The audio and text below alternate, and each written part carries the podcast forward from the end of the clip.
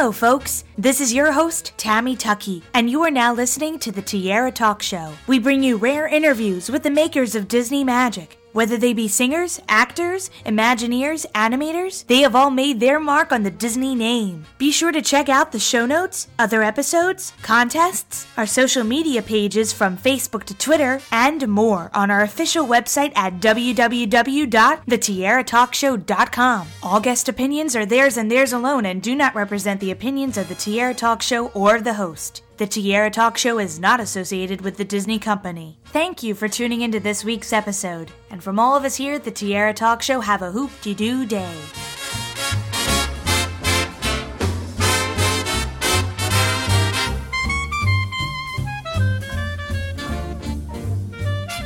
I'm excited to welcome this week's Tiara Talk Show guest, former studio executive Max Howard to the show. Welcome, Max. Thank you. I'm very excited to have you on the show because I remember, you know, watching a lot of videos behind the scenes for MGM Studios, and you are on like every single one. So this is this is kind of no, no, no. It's a good thing. It's kind of surreal to be talking to you today. So this is very exciting. And and first, I wanted before we got into the Disney aspect of your career, you know, could you talk a little bit about how you kind of made your way to the entertainment industry? What- I was born into it. Um, my dad was an actor. Um, you can you probably tell by my accent. Of course, you know, although I've lived in America and I'm a U.S. citizen, I, I you know I'm I've been here since 1988. I was actually born in the UK, so I come from a entertainment family. So, you know, from a very young age, I was in there. I did acting as a child. Um, you know, became a producer director in the British Theatre, um, and so I was sort of ensconced in it. What I wasn't um,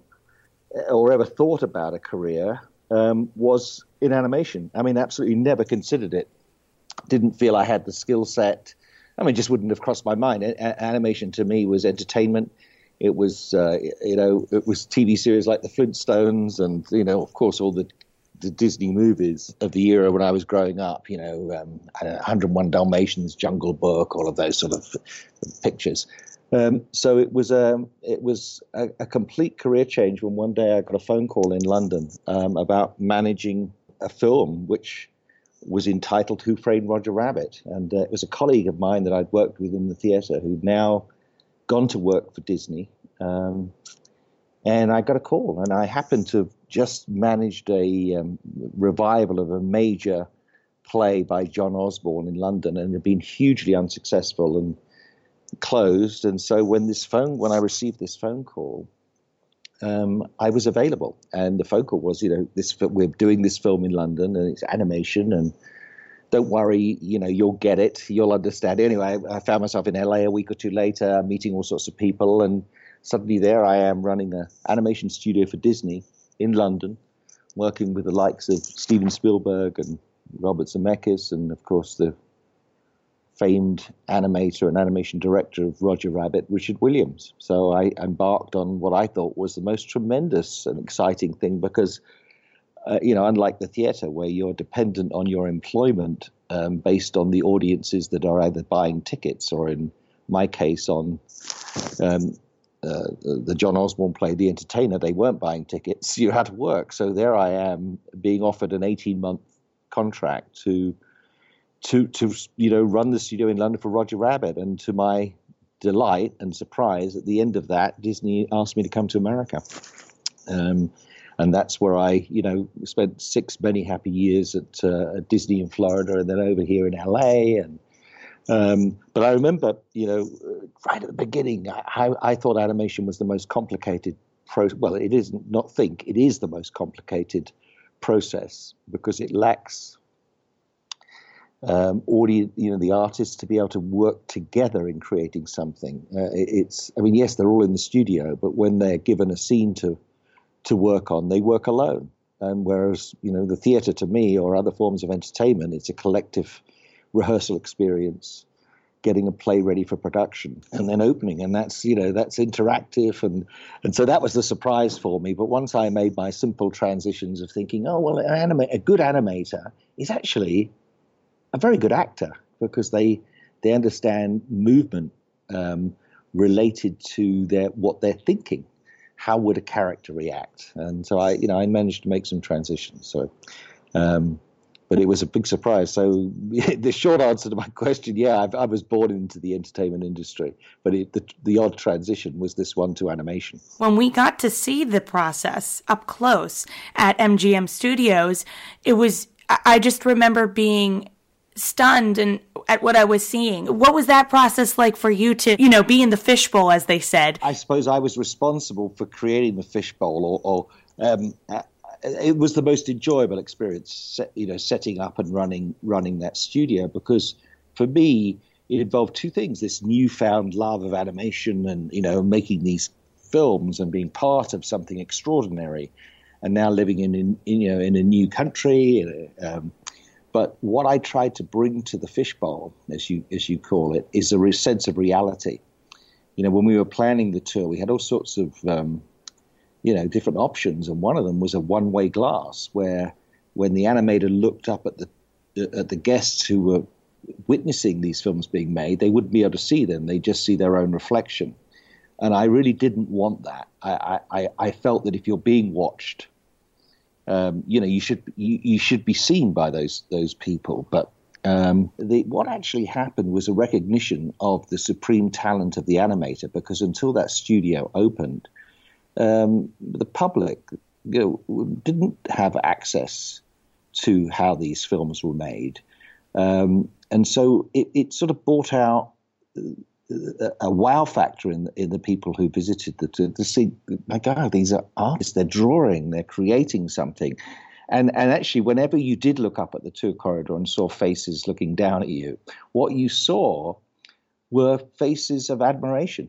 Um, and so it became sort of a joyous experience, you know, because people are going, "Wow, what a what a neat job! How skilled, how talented they are, how marvelous they are." So, um, you know, I, I, I thought it, the, the tour did a huge amount for um, for bringing the, the the the actual personality of the of the animators, the people behind the scenes, to the fore. You know, if you see a live action film, you see all the actors and you know their faces. You see an animated character you you of course go into the fantasy of that story and that's being told, but you, you know, but you never have an opportunity to witness the people who who are, who actually make the movies. And can you only imagine how many children grew up experiencing that tour and then saying, "I want to be an animator"? I got two stories I want to share with you. Uh, one is Byron Howard, the you know director of uh, Tangled and this year's w- wonderful film Zootopia Byron started as a host in the tour corridor. He was on the guest side. One of the things that we did, and I, and I wanted to make sure that you know the guest, all the hosts at the park, you know, they didn't in any way report to me or to the animation department. They were part of parks. But what I what we tried to do was make sure that those hosts were as well trained and as knowledgeable as we always you know try to invite them down to our side you know feel part of us as opposed to the other side of this barrier mm-hmm. and byron is not alone but one or two other artists they graduated into our training program obviously byron already had great skill but he took the opportunity applied for the internship within the animation department successfully came in and has had a career at disney so I, I love that idea that that that somebody could transition in that way and have an opportunity that really there was there would be no other circumstance under which Byron would have had that potentially had that sort of opportunity. So that was that was Byron's story. My my second one is that I used to say to people because you know if you talk to an animator and you say you know what motivated you to to become an animator? What you know what was it you asked me that question where, where do you come from? What you know how did you get motivated to come into entertainment?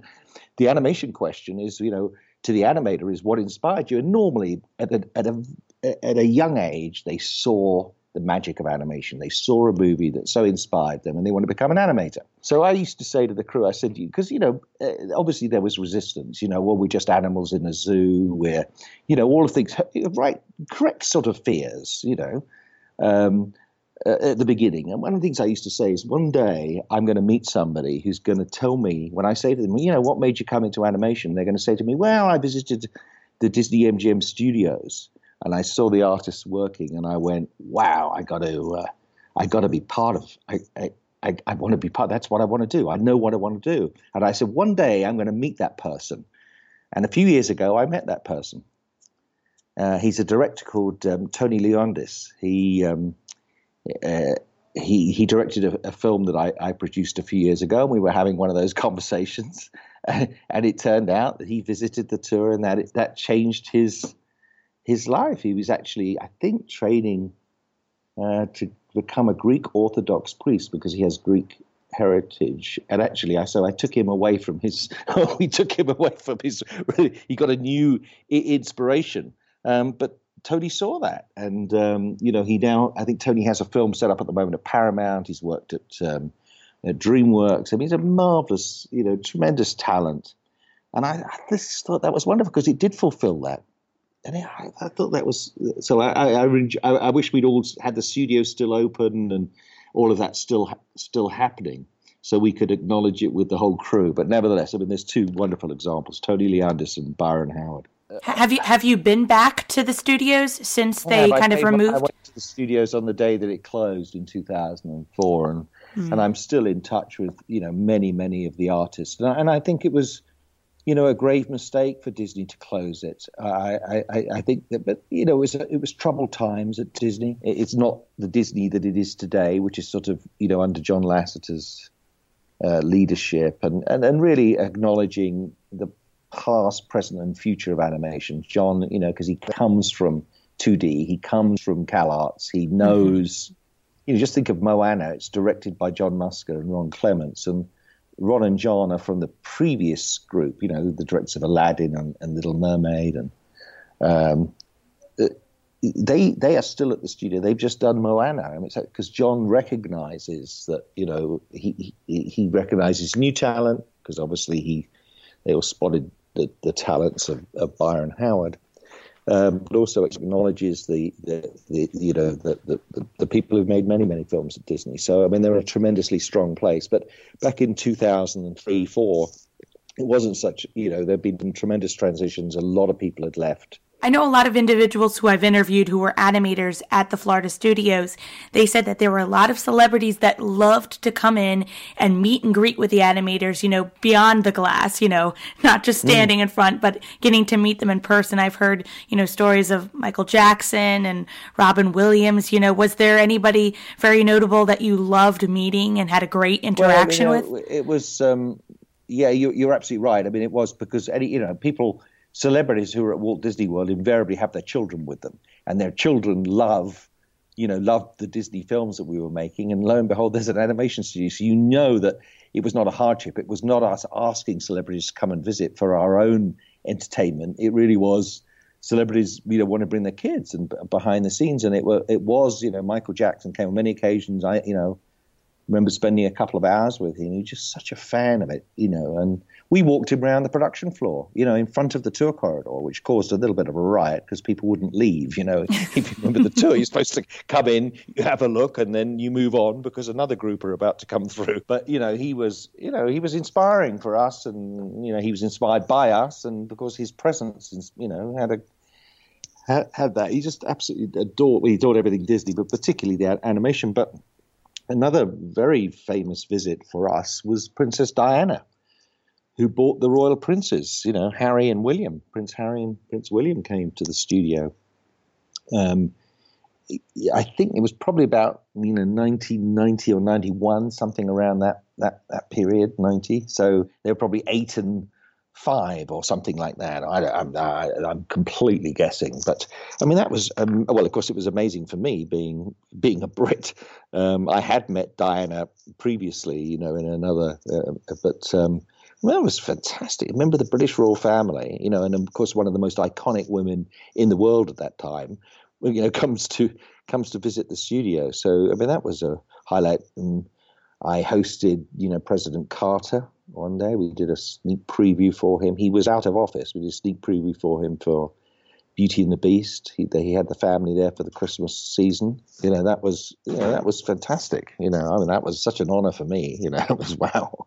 So yeah, I mean it was it was it was pretty special times, and we were used to it. You know, you get a call from somewhere in the park saying you know someone's on property. You know, um, we actually cast uh, Demi Moore in Hunchback of Notre Dame because she came to visit the studio and you know, I toured her around, and she was, you know, and the next thing I knew, I'll take full credit for this, um, Tammy, but although it's not true, but essentially what then did happen, the next thing I knew is that she she'd contacted her agent, who'd contacted Jeffrey Katzenberg, who's and who said she would, you know, if anything ever comes up, she'd love to be in a, she'd love to be a voice in a movie.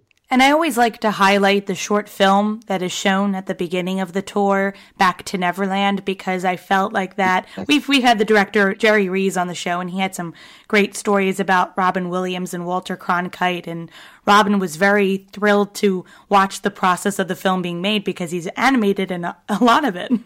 so yeah, I mean, I, I do think that film's important, um, and it was great, and I thought he was fantastic. And and and and Tammy, it's not something I know where it is anymore, but Bob Rogers, who produced the film, and I presume with Jerry, they took all the outtakes that Robin had done, completely inappropriate for the for the tour, for the storytelling, but the the witty, sharp humour of he and Walter working together, who incidentally were a wonderful double act. You know, the classic straight man.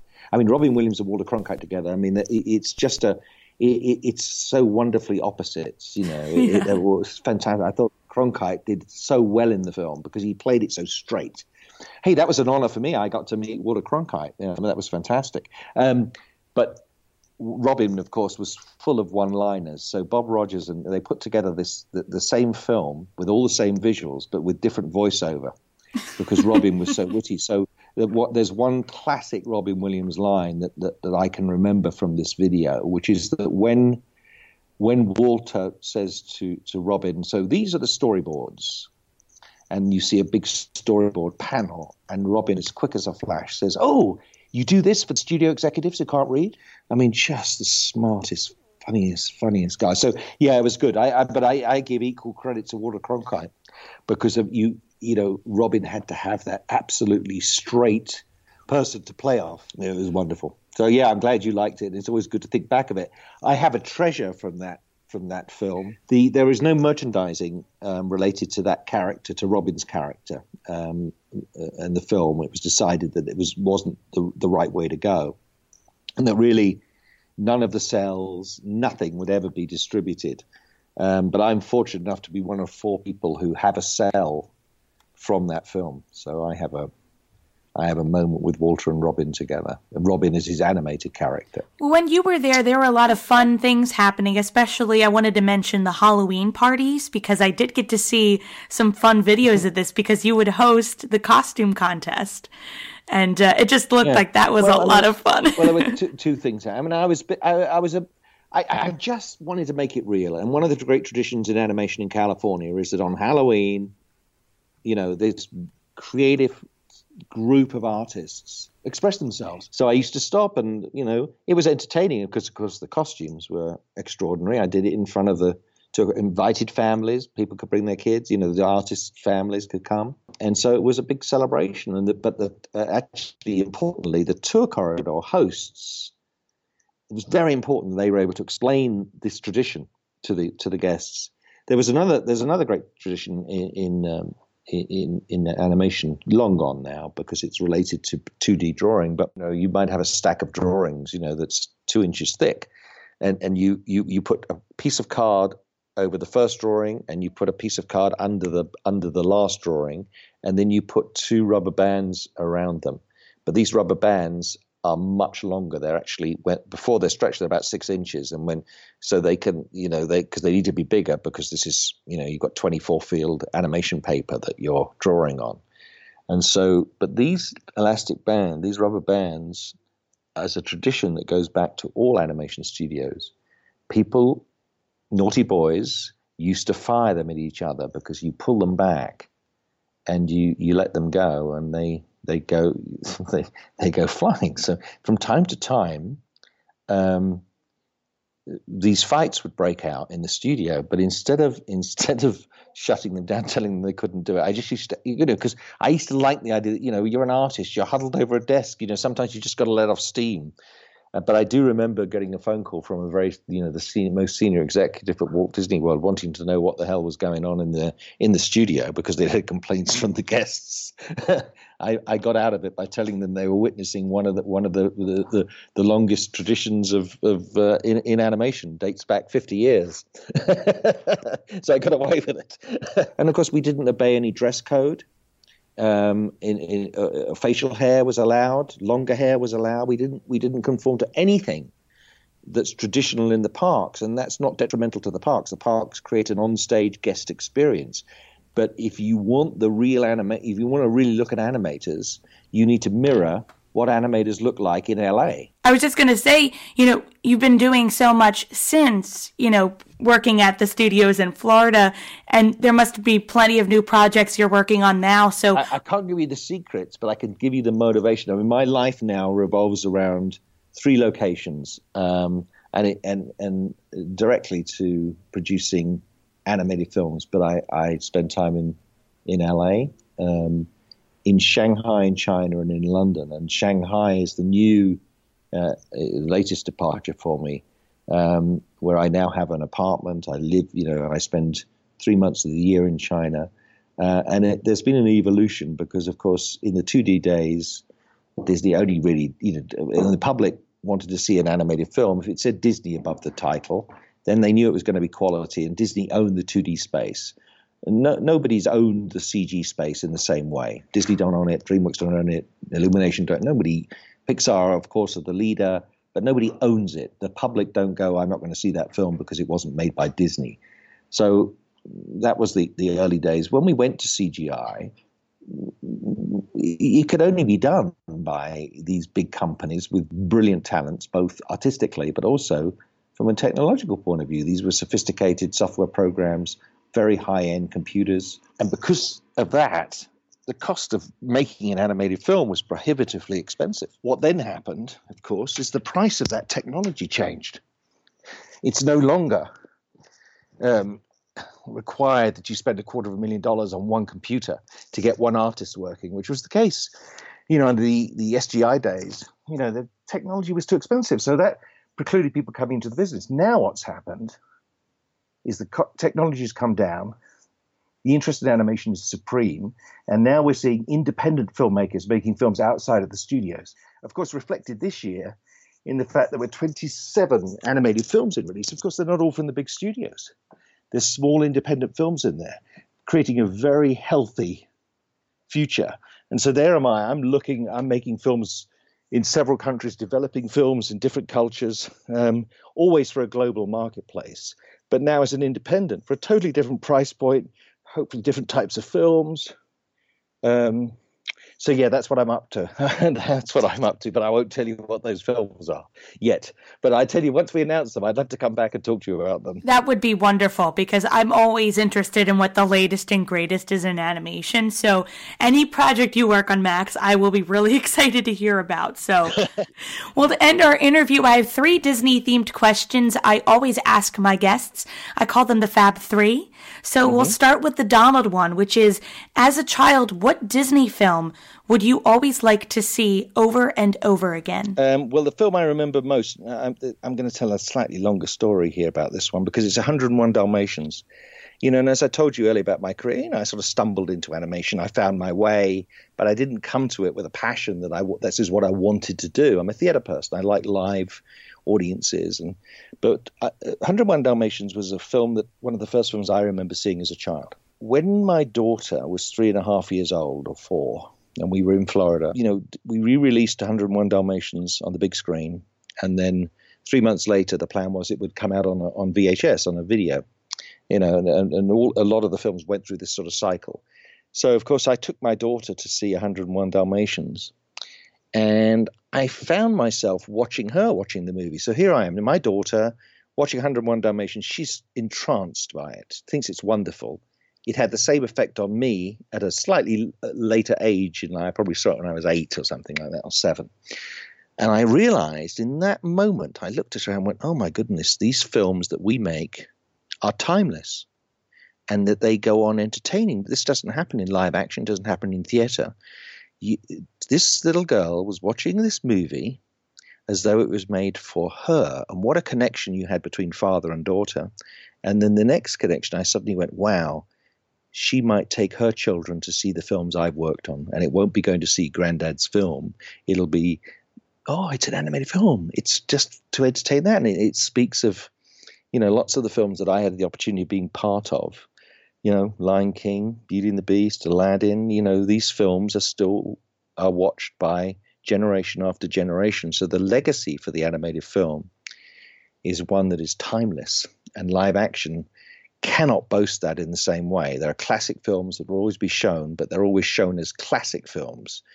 You don't you don't you don't put that in front of a Disney re-release of a film or a download. You don't say that you know you acknowledge them that they're movies and they stand the test of time. And our goofy question What Disney character do you think would be your best friend if you met them in person? Minnie.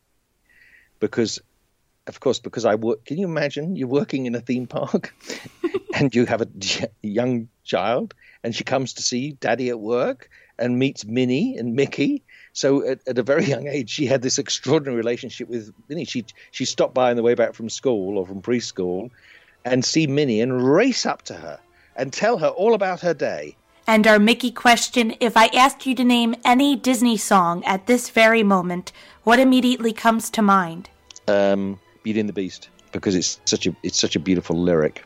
The legacy continues, and I and I cannot thank you enough for coming on the show, Max. Because again, as I said at the beginning, I had seen you on VHS tapes, and I cannot wait to hear more about your upcoming projects. You're more than welcome to come back yeah. anytime you'd like. Thank you. Thanks for taking me down a down a down memory lane because I've really enjoyed it. Thank you so much.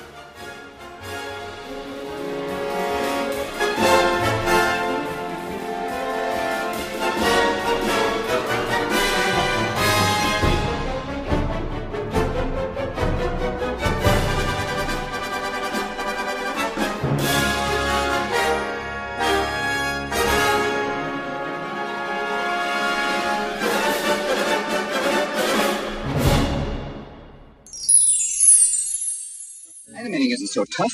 What's this? Look, my creation lives!